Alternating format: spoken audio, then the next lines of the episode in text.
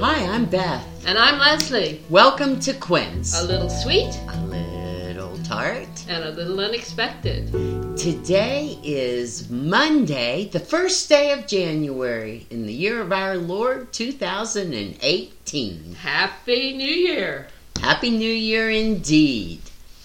We are so lucky today, Leslie. We have a special person to interview. Well, who is it? I love it. He's just going to get right into the the whole mood of our Quince podcast. Terrific. This fine gentleman is called Felix, and Indeed. Felix is going to tell us about himself rather than me go into it. If you can just start with a bit of a bio. Sounds good. I'm uh, originally born and raised in Germany uh, until age 23, and then I moved to the US, uh, first essentially to Florida, uh, to pursue my master's degree in political science. Um, and then once I was done with that, I uh, stayed on to do a, a PhD down in, in Tampa, Florida as well. So I've been here now for four and a half years. Wonderful. So, what made you decide, first off, to go to an American university? And tell us a bit about your undergraduate work, too. Um, my undergraduate work I did in Munich, which is about six hours from where I grew up. So it's uh, within Germany, it's a fair distance. With the US, within the US, not so much.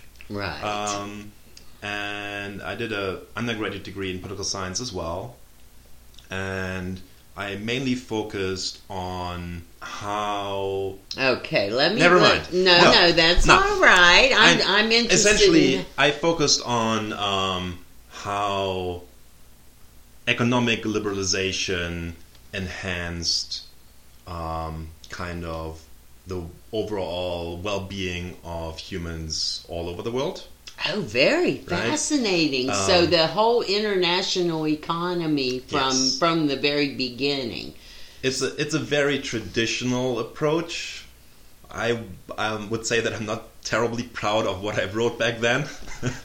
it was a little bit naive, I would say, but um, Well, aren't we all at 18 when, I guess when we start guess so. college? that's that's why we do this. Yeah. That's why we have a Certainly. liberal arts education. Certainly. That's You know. right. but with the masters and then um, overall with more reading on the issues over the years, I, you know, have realized some of the the mistakes or simplifications that I did back then, and uh, nowadays I'm focusing more on um, contemporary elements of um, the political economy, specifically how new currencies like cryptocurrencies like Bitcoin and um, others um, potentially might influence economic um, exchanges in the future. Wow, that is so interesting. And I'm just going to throw in a little aside here. Um, I got a Christmas letter from a friend of mine, used to be a neighbor up in uh, Heinsberg, Vermont, whose son is a couple years older than you, but not much. And he has he has a doctorate in something or other, but he has formulated his own uh, Bitcoin cryptocurrency and is working on that. And that just came in the Christmas letter. And I thought, boy, it's a good thing I talked to Alec, I mean, uh, Felix. Fritz, Felix, Fritz. whatever. I've called the poor boy Fritz for years now. That I talked to Felix uh, this summer when I was swimming in the pond and you were studying. And while I swam laps, you explained to me about Bitcoin because I had no clue. Could you tell just sort of an overview to our listeners? Because besides the fact that it's been in the news the last couple weeks Yes, because of the explosion of, of the amount of money that, that people Yeah. can get for Bitcoin, I think prior to that, very few people actually know what in the heck you're talking about. Certainly.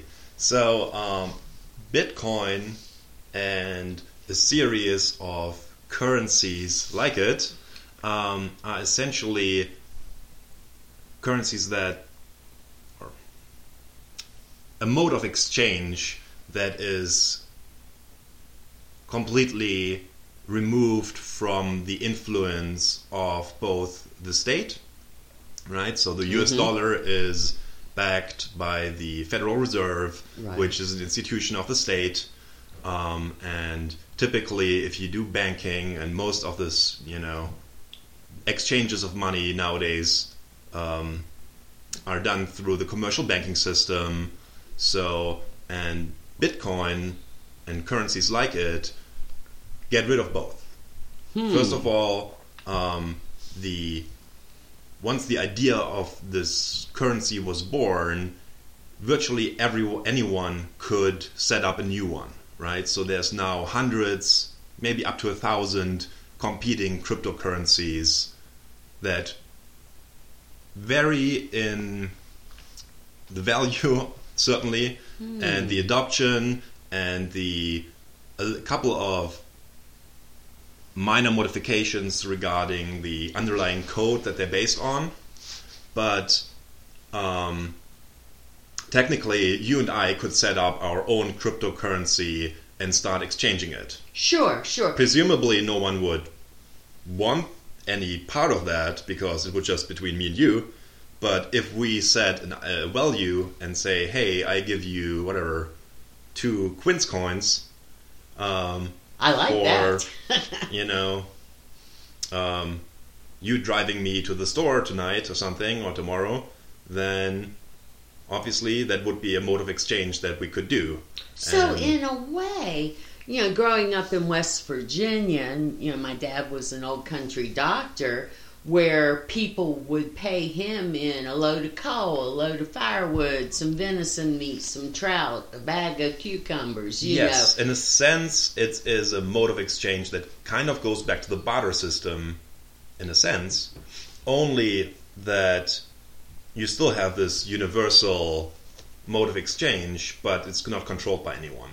It's neither you, if you want to send up an account, you can do that on your own on your computer. You don't need to go to a third institution, third party institution like a bank or even, um, yeah, anyone. So how do Right. you buy? Like, say I wanted to buy a Bitcoin, like the stock market Okay. type situation. How would I go about purchasing one? There is a variety of exchanges, privately run, that you could just websites essentially, um, but also physical retailers that essentially have what they call Bitcoin ATMs, Huh. where you can just walk up to a machine and you either feed cash into it or you enter your credit card and then you will enter your account information, just your account number, your Bitcoin account number, and And will where did you get that number? you generate it with a piece of software on your home computer or on your Okay. phone, Okay. you know. So Wow. So how did you know when it was up to what seventeen thousand dollars a Yes. week or two ago? Yeah. Where would you have gone to get? Could you actually get that in cash if you sold your bitcoins back? yes, you, you must most certainly could have, um, if you had Bitcoin at the time, you could have sold for that amount of money. And who would have been paying that? These private retail Um, websites? Some ATMs allow you to sell back Bitcoin as well, Mhm. typically at you know twenty percent below value or something, because at some point they need to make a profit margin as well. Right. but um, you could have first of all uh, obviously with online shopping you could have bought physical goods or services online there's now a variety of um, companies that accept bitcoin as an equivalent payment to the dollar. You're kidding me. Right, you so- mean a company like Dell. um, Amazon or Uh, something? Amazon not, but Dell, for example. Dell accepts You know, Dell, So I, just- I could go buy a computer with Bitcoin. Indeed, you can. Wow. I have done it. My laptop right over there bought with Bitcoin. You're kidding Yeah, me. 2014 That has been now possible for more than so- three years. That is very cool. I just, I, I still have a little bit of a hard time you can buy plane tickets. You can buy hotel rooms. Um, I once flew up here to Matters of Dan um, with a ticket bought with Bitcoin. Wow. Yeah. And that was like Delta or Southwest Um, or I don't something. remember which airline it was. It might have been American or U.S. Airways. I don't think it was Mm-hmm. Delta. Wow. That is just so fascinating. Do you think, you know, uh, I've heard people say in the last couple weeks, just people who don't know what they're talking about, Yeah. um, you know, that it's a fad and it's going to come and go. But if it's that well established that you can buy a plane ticket, I mean, it has been around since the establishment. Like it, it was established in early 2000 or late 2008, I believe. And at that point, a Bitcoin was worth essentially nothing. Um, I think the true um, record keeping regarding what a Bitcoin might be worth started sometime in 2010.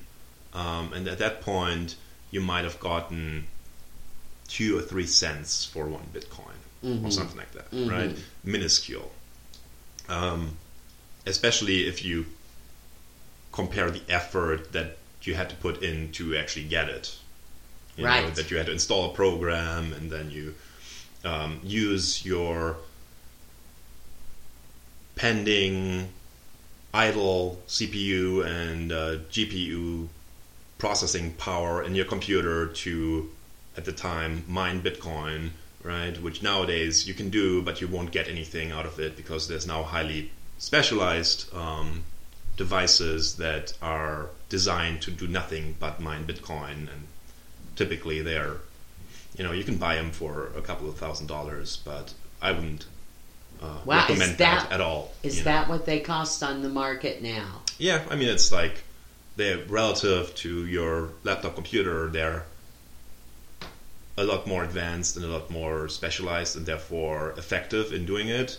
So you can probably yeah you can buy some pretty good equipment, but it's hmm you know it costs a lot of power to run them because they just run on full consumption of, of power and uh, resources obviously the whole time. So it's it's can get expensive to run them. And To depending on the, the equipment the the The equipment to do the bit coin mining which is the creation process to um, mint new bitcoins essentially Oh my goodness! Yeah, it's it's going to take uh, take my brain a little Yeah. while to figure this out. But I would like to ask one more thing about Sure. this, and that is, how will it influence international economies? Is this what you're working on for your the, PhD? Yeah, I mean that's the big question. I would say. Um, I would say it already has had an influence in a very minor way, but not in the United States.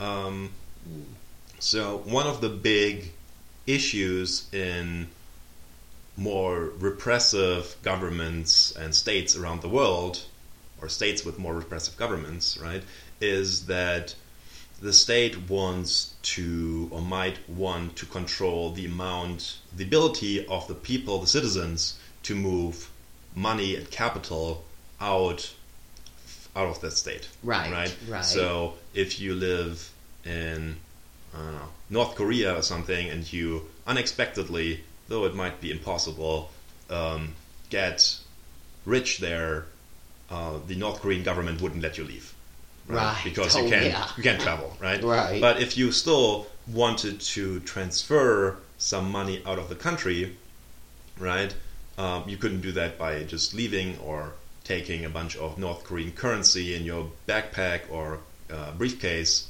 and then board a plane, right? Mhm, So right. one of the things that you, that you could do would be to either go to a bank, liquid, liquefy your cash that you have on hand into a bank account, and then transfer that money. But that also could be blocked by the state. Right, like Switzerland and Exactly. Cayman Exactly. Islands and right? of And thing. one of the opportunities that Bitcoin offers is that there is at the moment very few, if maybe even no possible points of intervention that the state could do. As long as you're able to get the bitcoins, they can't stop you from moving those bitcoins out of the country.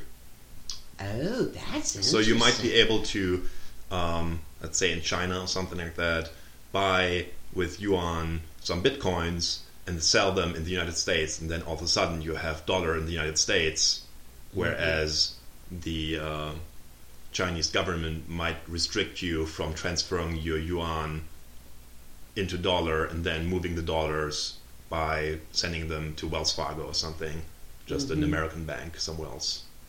So then, could you? Um, would you put things like this in your will? I mean, if you had children and you had bitcoins, you lived in China, you had bitcoins that were now American dollars, could you then leave that to someone in an estate? Most certainly. Uh huh. You just they just had to assume your your account number. Yeah, I mean, um, a Bitcoin is um, a Bitcoin account is um, used is well, it's not used, but it's um, has two components. There's the public account number that is needed to send you Bitcoin, Mm-hmm. and then there is uh, essentially a, a private part that's complementary to your uh, public Bitcoin address, and only if you have that private key you can access the Bitcoin and move it around later on. So if you say were to inherit, uh, you know, or wanted to gift someone Bitcoin, you would have to provide them with the. If you didn't want to send them the Bitcoin, right, or inherit it, you would have to provide them with the uh, private key that is necessary to access Right. the value. Right. Once you lose that private key, It's gone. It's gone. It's essentially irretrievable um, wow. money. Wow. That's at that point. that is fascinating. Which has happened. There's people that um, mined Bitcoin in the early days, um, put that on external hard, hard drives, um, their their account information, because at the time it was worth nothing, so there was no need to put effort into it, or Right. you know. And then five years later, they realized, oh, Bitcoin all of a sudden is worth a thousand bucks per uh, per coin. Where's this old hard drive? Oh, I moved last year. I threw it in the trash. Oh no. And um, I think there's at least one story that has been reasonably verified from the UK where someone threw away like 500 Bitcoin or something, oh my goodness. Yeah. Which nowadays Oh gosh. is a good amount of money. So, Oh yeah, yeah. Oh, that's fascinating. So tell me just uh, some numbers of how many people are involved in this economy. I'm actually not sure. Um, certainly, it's a most it's a it's a low number. I don't have I haven't kept track. It's essentially also impossible to say how many people um, actually participate because the since you can generate account numbers infinitely, you can or it makes sense even to prov- protect your privacy by using account numbers only once. So you can't even check. Oh, someone had there's like oh 10 million account num- members are out there so 10, pe- 10 million 10 million people participate in the bitcoin economy But that's not you can't true. you can't Right. say that like because you may have a thousand accounts yourself. That kind of yeah thing. theoretically that would be possible Right. easily possible Whoa, that is very interesting. Hmm. and you can generate dormant accounts which only become visible essentially once you transfer money into it right so i can create a million accounts tomorrow and as long as no one can trace those, obviously, because no one ever has sent money there, Mm-hmm. right? So only once someone sends uh, money as Bitcoin, I use it interchangeably, which I probably shouldn't, Uh-huh. but Maybe um, currency. yeah, as soon as someone sends a, a coin there or part of a coin, um, then it becomes part of the overall uh, blockchain, was, which is kind of the public ledger um, in which all transactions of Bitcoin are, tra- are traced. So sort of like the stock exchange of bitcoins. Um, if it's a public ledger where it in could be sense, at I mean, least an you- estimate. in a sense, I wouldn't say stock exchange, hmm but um, it's well, Federal Reserve then, except Sure, but even there, no one reserve. knows. No one obviously knows um, who exactly owns stock, Wow. right? So, And- all right, this is going to be the big question. I'm sure every government in the on the planet is asking, how do you tax this money? Um, typically, so far it is done once people exchange. hmm Like Um, when you bought your computer, it's like Yes. now you have to pay Exactly. taxes on it. Exactly. And typically, I think it's um, well, then sales tax would be taken, but that I obviously sure I pay it, but then Dell is responsible for. The sales tax. So that it, still so- isn't the like. Say you had two bitcoins that were worth seventeen thousand. So that's thirty four thousand dollars. And if you actually got the cash dollars, that's when the U.S. government would say to a citizen, "Now we want our money." I'm assuming there is. I believe there is. The IRS wants also. Um, what is it called? If you buy something and it appreciates in value, then there is a tax on the appreciated Yes. value, right? Yes. And I believe the IRS wants to collect on that money, but they only. So they work with US based exchanges to see who is buying and selling, and thus they can essentially require the companies to make share their business documents with the IRS to Ah. then tax people. Right. Um, Gosh, this is going to yeah. get very complicated. I believe there is currently a couple of lawsuits pending where the IRS essentially has request, requested business documents about who has sold Bitcoin, Mm-hmm. um, and the companies try to still fight back against that. Ooh, this is going to get very complicated all over this Oh, planet. it, it already is. It already is. yes. Oh, I love it. Really, very, it's, very it's a lot of fascinating. fun. It's surprisingly difficult to explain in simple terms. Oh, you're doing a good But- job, I think. well. even even if I don't quite understand it, I'm I'm learning more and more. Sure. Um, how did you first become acquainted? What was your very first encounter? I must still have lived in Germany at the time. I think I first read about it in maybe 2010 or something. And at the time, I was not interested enough to actually buy some Bitcoin, but I thought the idea of an uh, currency that was purely digital and didn't have a physical representation, Mm-hmm. um, as well as was not bound by any state, sounded interesting enough to keep up with it. So then I, on a regular basis, started essentially looking for news articles on it. Um, and I probably, for the first time, actually got a Bitcoin maybe in 2013 or so, just because I, at that point wanted then to experiment what it And would ha- be like. How much did that cost you at that time? I am, to be honest, not sure. Uh, might have been in the hundreds of dollars. Oh, is that right? Even even back then. so.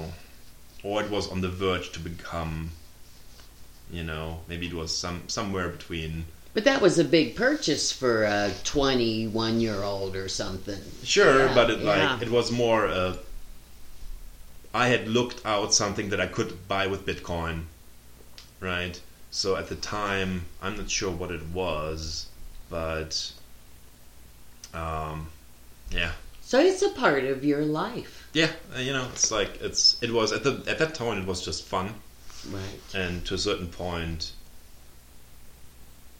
it has stayed fun for the Mhm. most part. Mhm. um, in that I never bought Bitcoin to invest into it and to keep onto them and hang on to them, Mhm. but I merely wanted to see what was possible with doing it, with, with using them. Sure, it was part As- of your study. It was In, like in a research. sense, yes, it was like the beginning of research in the sense of what can I do with this? Where is the value? Do you think people will someday, or maybe they are already, being uh, paid salaries in Bitcoin? Coin. I believe the there's at least one foundation, the Electronic Fron- Frontier Foundation, which is kind of um, doing advocacy on behalf of internet users in the kind of internet digital civil rights, in a sense, Hmm. uh, in the US, um, which I think definitely accepts donations in Bitcoin, which a variety of foundations do, but I think also uh, allows their employees to take a portion of their salary of their choice paid out in Bitcoin. Oh, there you go. All right. Um, Now, are there other students? You know, you study at the University of South Florida Yeah. in Tampa. Is there anyone else that you know of there um, getting degrees in in the study of of cryptocurrency? Um, you certainly have, at the very least, the two most intuitive fields of study when it comes to the study of, of Bitcoin probably is business and then uh, computer science, Mm-hmm. right? And I would say the majority of people that I know that work on Bitcoin come from those two fields Mm-hmm. and then obviously the the third component might be sociology as well as then political science Right. which i do Right. So- You're coming at it from a governmental, international Yeah. governmental you know standpoint. my, my degree is in is in government doctorate in phd in government but essentially what we're doing is political science and i'm spe- especially doing um, ipe which is international political economy so Right. um, that that is the angle from which I approach it. So, and then essentially to see how specifically this new form of currency, if it ends up being Bitcoin or something else, is essentially to me irrelevant. But it's the new the new concept of that type of cryptographic currency that's now out there. Um, how that influences the sovereignty of the state, which the sovereignty of the state essentially is just um, the ability of the state to make independent decisions for its citizens.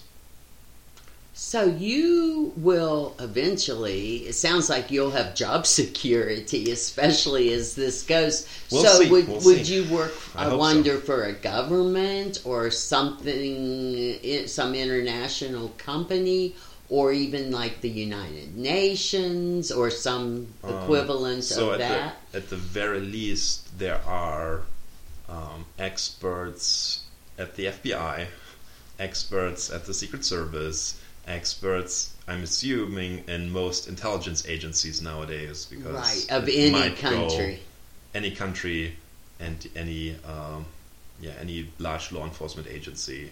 Oh um, wow! I'm assuming the IRS maybe doesn't hire people, but is educating their own people. So there's lots of opportunities in government service for sure, but um, also lots of businesses uh, develop new business opportunities surrounding Bitcoin, and that might be exchanges, that might be um,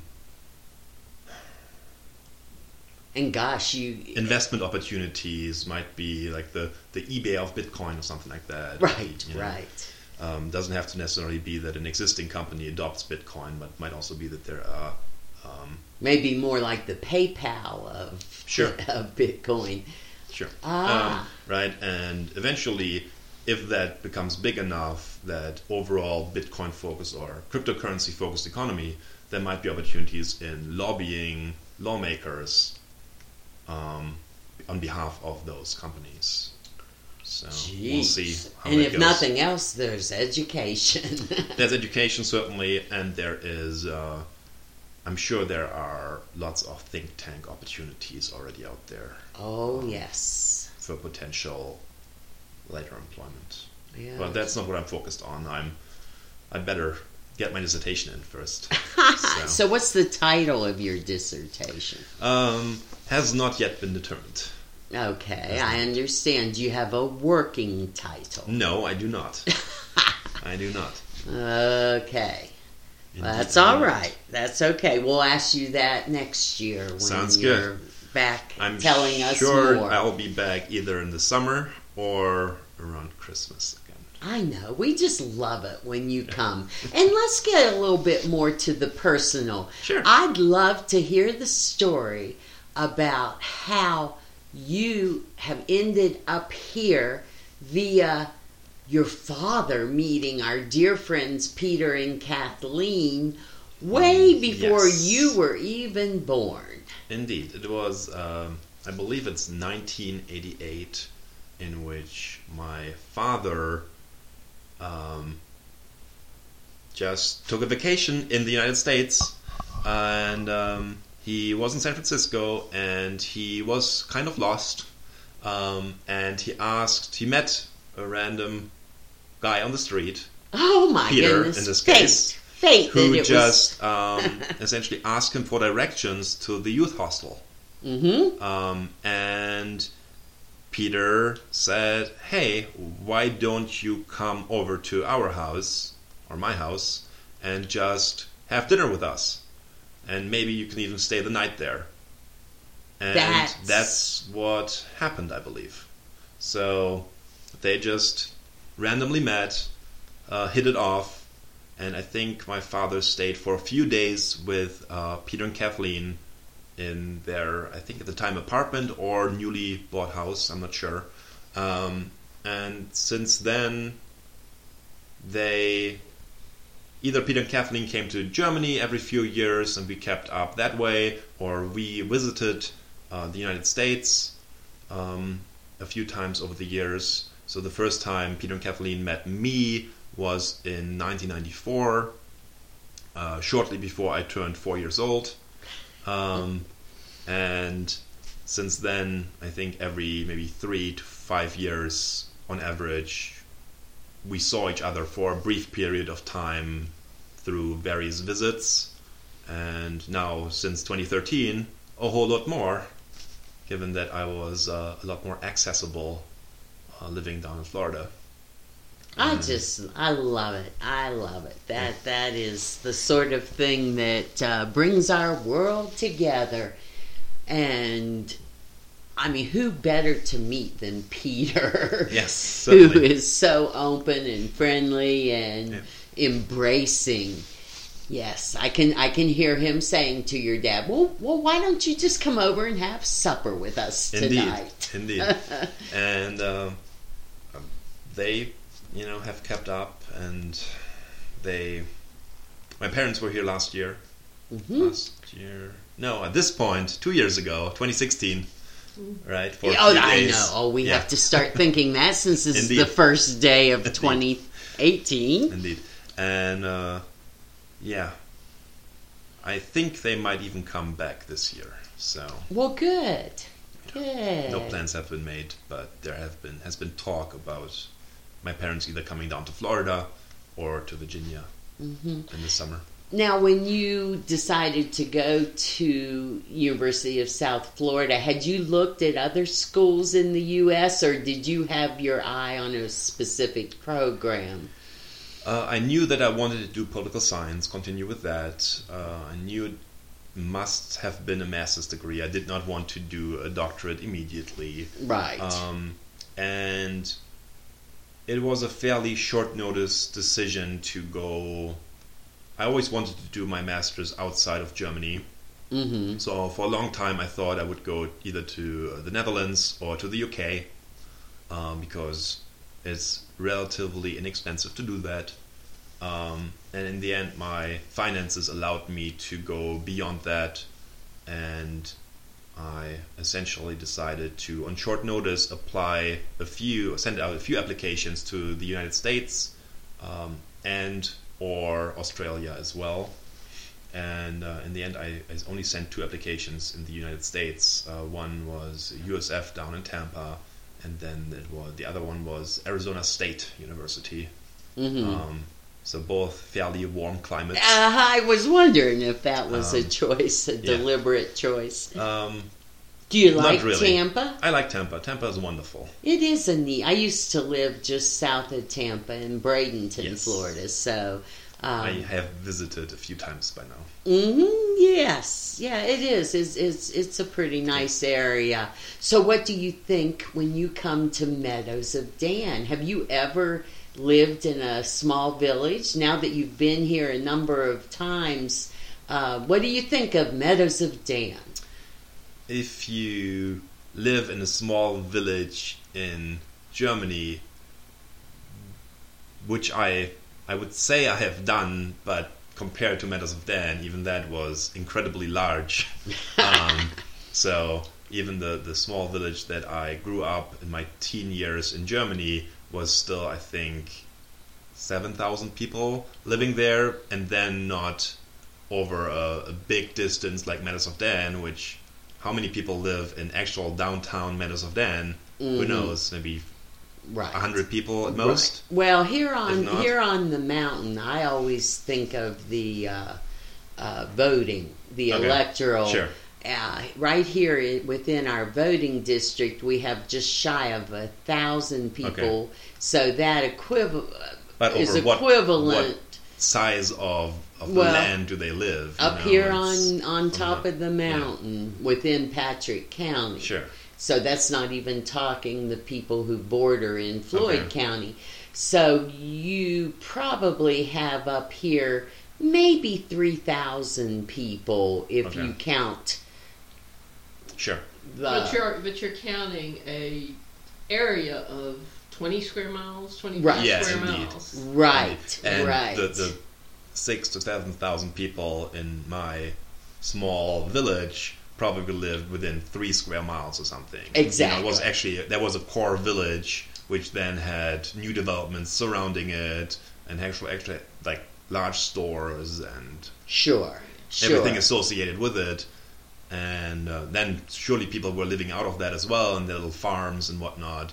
But um, yeah, Patrick County and yeah. specifically Meadows of Dan is a, very rural community. yeah. So, what do you think about that? Have uh, I'm just asking because a lot of our listeners are, yes, you know, here. are local. Oh, and, obviously. and- um, I like it. It's it's fun, especially fun compared to um, Tampa as well as then where I grew up in Germany. It's you actually have a little bit of expanding areas that you can just relax in and hike and go biking, um, you know. And sure, you have to drive maybe 45 minutes or something to go to Mount Airy if you want anything that goes beyond the basic necessities of life, which you can get in town. But um, yeah, no, it's it's it's fun. And I, you've I really made- like it here. Mhm, and you've made some friends. Yeah, I would say so. Yes, I think it's very cool that, that you're friends with um, Rebecca and Jonathan Adcock, a local Yes. veterinarian. And of course, Rebecca is now uh, the director of our Chamber of Commerce for the county. Yes. So, and I think a vice mayor of Stuart. And that's right, vice mayor of our county seat. So, I mean, that's just yeah, sort that's- of. Uh, yeah, if you're going to meet anyone, you you've met two very very good people. Yeah, I mean, I, I, I have not right? I, whenever I come here, I always stay with Peter and Kathleen. Mm-hmm. Um, so most people that I've met, I've met through them, Mm-hmm. right? Chief of among them, uh, Beth and Leslie, Beth and Right. Leslie. um, from the very first visit in 2013, um, and every single time since. And over the years, through various engagements and parties and little events, you know, there have been a, a larger and larger group of people that I would call friends, and certainly Jonathan and Rebecca are among them, as well as um, Jesse Benson and Chris Ormsby, who I think recently or a year or two ago moved uh, to the area and are building their own houses near Buffalo Mountain. Yes, in fact, you will find that the the people, as I know you have found, who do end up settling here, or a local like Leslie, are interesting characters. Oh, certainly. so many artists. I've never um, met so many people that are either making crafts or being artists um, in, in such a s- relatively small community, you know, and so such a vibrant art scene and craft scene and That's true. know, and the fact that we live right here on a national park, indeed, the Blue Ridge Parkway. indeed. Yes. Well, you know, one thing I've enjoyed getting to know, I mean, you've just become a part of our Christmas. Sure, You know, yes. that's. It's the, the third Christmas season that I've now spent here. Yes, yes, where we could have dinner together and and celebrate. What is Christmas like in Germany? I would say it's a lot similar.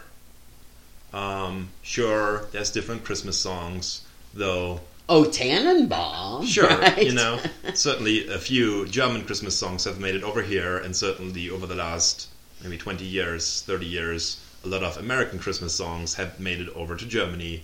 Um, but other than that, um, sure, people celebrate typically uh, Christmas on Christmas Eve, right? So the gift giving and all that stuff happens on Christmas Eve.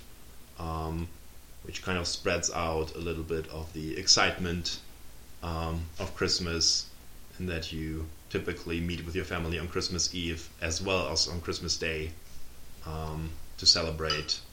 Um, then Germany actually has a second Christmas holiday on the 26th as well. Boxing, day. Boxing Day. Day, sure, we don't call it Boxing Day, but um, What right, do so you there's call it?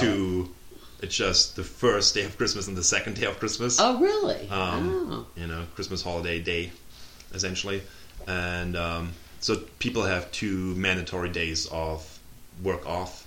Mhm. So there's a little bit more relaxation. There's no hurry to immediately travel back after seeing your family on Christmas Day or something like that. Um, it's a little bit more spread out.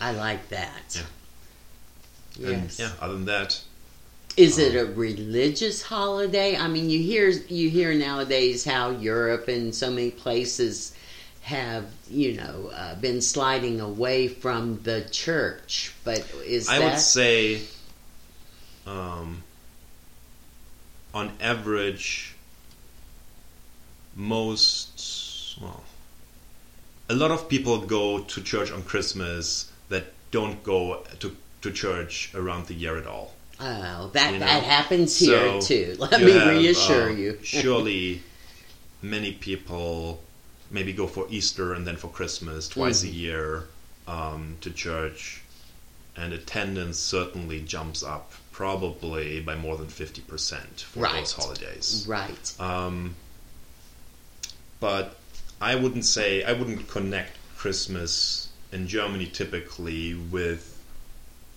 the church at all. I would say it's largely a commercialized holiday nowadays. Is that right? It's largely about gift giving, especially with children. Mm-hmm. Um, you know, Santa, Well- the, the Weihnachtsmann, which is Santa, you know, comes and brings the the, the gifts, and it's not about um, the sharing of love or something. Mm-hmm. Well, I know, and that's probably true here too, to some extent. Or do you Yeah. feel that it's more um, culturally speaking? What are, what are some of the differences that you notice in our culture that are so just totally alien to you? Regarding Christmas, Well, or anything at this Um, point. Regarding Christmas, I don't think that Peter and Kathleen celebrate a typical American Christmas either, given that Peter's family comes from Hungary and he's essentially the first generation American. Mm-hmm, that's so- true. There's still the European background there that in tradition is being kept up. So I'm not sure if I actually celebrated a true American Christmas ever. Um, because most of the baked goods that we produce here in the household are certainly uh, more from the European tradition, maybe outside of like a, a peanut butter chocolate cookie, Right, you know, right. which is pretty American. oh um, yes, but, definitely with the um, Hershey's Kiss on top. Indeed. but Um, but, anything, um, I guess maybe that you notice in in Tampa amongst your friends, have people been friendly with you and? Uh, as as an international person, you know, that's I've never big, seen never seen any issues, you know, and it Mhm. might certainly be that I could pass as an American, right, save for my accent, hmm right? Um, I don't stick out as maybe the Latino population or something um, might do when they come into a community, but um, Well, that know, part of Florida has quite a few Germans. yes, actually, yeah, two of my two of my professors are German. Is that right? and uh, Ah. I know a fair number of Germans, or have met a fair number of Germans at USF over the over the years. So there's plenty of people around. Wow. How about food wise? Um, I really enjoy the the increased diversity of American foods. Um, you know, in in Germany, sure you get like Italian food, and you get a little bit of um, French and other European influences, but the the whole uh, Latin American, South American influence is completely missing. So mhm. I uh, lo- uh, enjoy the, a lot of the, the fusion few foods and the well, of course, in Tampa, you do have that. Oh, definitely. Yes, yes, that would be good. How about, and of course, when you come up here, um, I don't really cook, and Leslie doesn't really cook, and Peter and Kathleen, it's a little less typical. Um, Kathleen being Midwestern, do you get the cornbread and beans and some of the the southern cuisine or mountain cuisine that we have here? I don't think so. Have you Um, had cornbread and beans yet? Uh, not in Virginia. Oh, we're gonna have to rectify that situation. Certainly, we can do that. Yes. I'm looking forward to it. You know. Okay. Oh, that's that's something to put on our calendar for your next visit. We're Certainly. going to feed Felix Southern. Well, I'm not really Southern, I guess. Mountain. Sure. Let's call it Mountain. We can do that. Um, yeah, I'm open to to anything. So well, we got to go take a trip the other day, didn't we? And go down to Abingdon. So, what did you think about southwestern Virginia and that experience of the Barter Theater? uh, it was fun. I I'd never been there, obviously.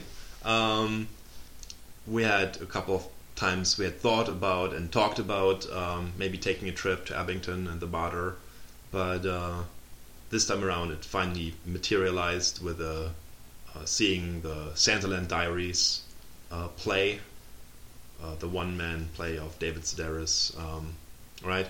And it was fun. The whole experience was actually the first time that I saw a play in the United States since I moved here. Oh, is that Um, right? Yeah. So uh, I had talked about doing it a few times, but had always backed out on the last minute, given that typically in it's fairly expensive, obviously. It is and expensive. being on a student budget, Yes. it is. Um, you know, the opportunities are far and few between. So what have you had a chance to do anything in Tampa, you know, like go to a baseball game or I've been to a baseball game. I've been to a hockey game. Mhm. Um, I've actually not been to a football game yet. Um, I've been to a USF soccer game. I've been to a USF uh, softball game. Been to a USF basketball game. Oh my goodness. Um, okay. or multiple ones, uh, in fact. And uh, yeah, it's all it's it's fun. It's an interesting experience, but yeah, at some point I gotta do the football thing. Yes. you know, it's funny because talking all this about cryptocurrency Yeah. and, and the whole bit, uh, it slips my mind that you're actually a college student and you are experiencing things like campus life Oh, yeah, and basketball certainly. games and Yeah. such. Yeah. How how do the um, the dating scene differ, or or you, are you just too busy? Or tell Um, tell Aunt Beth it's none of her business. Um, I wouldn't say it varies too much. Mm-hmm. Um, certainly, I never thought about doing online dating before coming to the US, but I think, you know, the whole online. So I think it, Germany might be a little more traditional in that sense, oh, but hmm. um, I think even in Germany it has changed a lot over the last four years Mhm. with the emergence of the more app-based dating systems instead of like OkCupid or whatever. So, So- tell me why. Maybe that's just your age group that that would appeal to you. Do you feel like you you you get the preliminaries out of the way that that you talk about? Um, you know, by an online dating service, people have already answered some of the basic questions. Uh, certainly, but it also, I don't know, it, it's it's fairly shallow. To be honest, um, I don't like it too much. But you Um, have done? I have done it, but I've stopped maybe a year ago Okay. um, because I, if push comes to shove, I had to focus on school. Good And- boy, good boy. Well, good it's- answer. It's important, uh, Yes, and it is. way more important than anything else. So, given that it's right based on my visa, that's why I'm here. Nothing else. That's so right. that's the the focus. And then between doing my school work and working for the university, that is essentially more you- than a full time job. Mm, oh yeah. What do you do for the university? Um, for a long time, I was a teaching assistant. Mm-hmm. and since last semester I am now teaching my own course. Well, I didn't know that, Professor. Yes. Tell us what you teach. Um, last semester and this upcoming semester, I will te- uh, I was and will teach um, Introduction to Comparative Politics, which essentially um, gives both a theoretical and then case overview and introduces students to a variety of dis- different governmental systems of how to govern states. And obviously, there's right. The U.S. is one model of a democracy, but there's other models for democracies out there, um, and then plenty of non-democratic systems, as well as we go a little bit in history regarding um, communist societies in the Soviet Union and Russia and the um, transition phases from communism to democracy um, or not democracy, based on some countries. Um, Exactly. right? So there's a little bit of history element in there, recent history, very recent history. Very recent. Um, but then also a lot of conceptual things about how citizens are governed by the state. I was just talking with a friend the other day about how any of us of a certain age, which I would guess maybe 45 and older, Okay. 50 older, um, we always grew up with this whole idea of the Iron Curtain. and the USSR and and East Germany and Poland and you know as being these communist countries Certainly. that had this aura about them. Yeah. Um, and that large- all changed by the time you were born. That's Yes. not there anymore. And it's so odd to think that our children and grandchildren are growing up in a world that didn't exist, even when relatively not that long ago Yeah. that I grew up with. And I think the the biggest issue is and was the lack of information about what was on the other side, Mm-hmm. right? Because there was no access for journalists and access for researchers for the most part.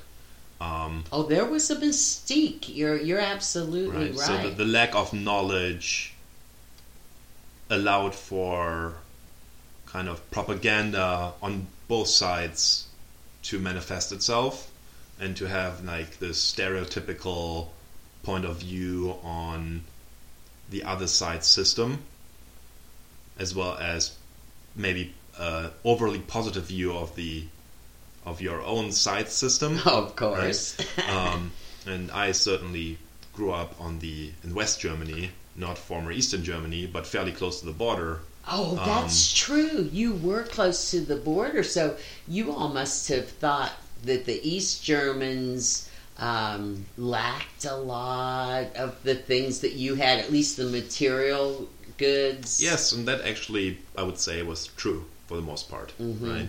So like ownerships in cars, but also access to some elementary and general staples of food uh, in most areas behind the Iron Curtain were oftentimes lacking. Like Mhm. um, the idea that you can buy go to a store and buy bananas all day long every year every day of the year has been around in the US most certainly for the last 40 or 50 Oh, years yeah. at the very least Yes. right and um, all that doesn't exist on, on behind the iron curtain at the time so hmm you know. If you were lucky you, you found bananas a few days of the year and then there was the big run and they were sold out immediately so chances are you heard about bananas in the store but didn't actually see them or actually get them. Exactly. so one of the, the big things after the the Iron Curtain came down was that East Germans went to the West, and the first thing that they did was went to stores and just checked out what you could buy. Ah, And immediately it was apparent that the variety was quite different. The options was qu- were quite different than the options that you had on the eastern side. and Germany has it um, has it melded well. I would say so. There were some fairly large subsidies put in place um, to get the eastern states back, not back up to par, but um, increase development relatively quickly there. Then obviously there was a lot. Um, many state businesses were either shut down or privatized uh, on the eastern side. Uh, oftentimes, with the privatization came a very large um, effort at automation or more The technological, technical things. yeah so less people were employed typically um, so for a long time and i think still is the, the emplo- unemployment in the east is a little bit higher than in the west Mhm. um, but also a lot of well educated uh, East Germans moved to West Germany um, relatively soon in the years after the reunification. So, um, So it was it was a desire to I would say become so. more like the capitalistic democratic system. once the opportunity was there, certainly people took those opportunities. right. If they were able to move and didn't have families, or even took their whole families and moved to the West, hmm um, and they were welcome. Wow. And that is a whole nother topic. You know what? Yeah. We're going to do another interview with you a year from now. And we're going to catch up on the bitcoins, Certainly. catch up on your dating life, catch up on so many different things because you have just really been fascinating. And we're Sounds good. so I'm looking glad. forward to it already. All right. So, Leslie, Well, we really appreciate you coming to visit with us, Felix. Thank you for having me. Yeah, our show notes can be found at quincepodcast.com. Uh, we also have a Facebook page uh, that you can like and check up on what's going on. Uh, we are on iTunes. We are, and we're also on Stitcher Radio uh, if you have that app on your phone or tablet. We hope to come back in a couple of weeks. All right. Bye bye, and thank you. Bye. Thank you. Thank you.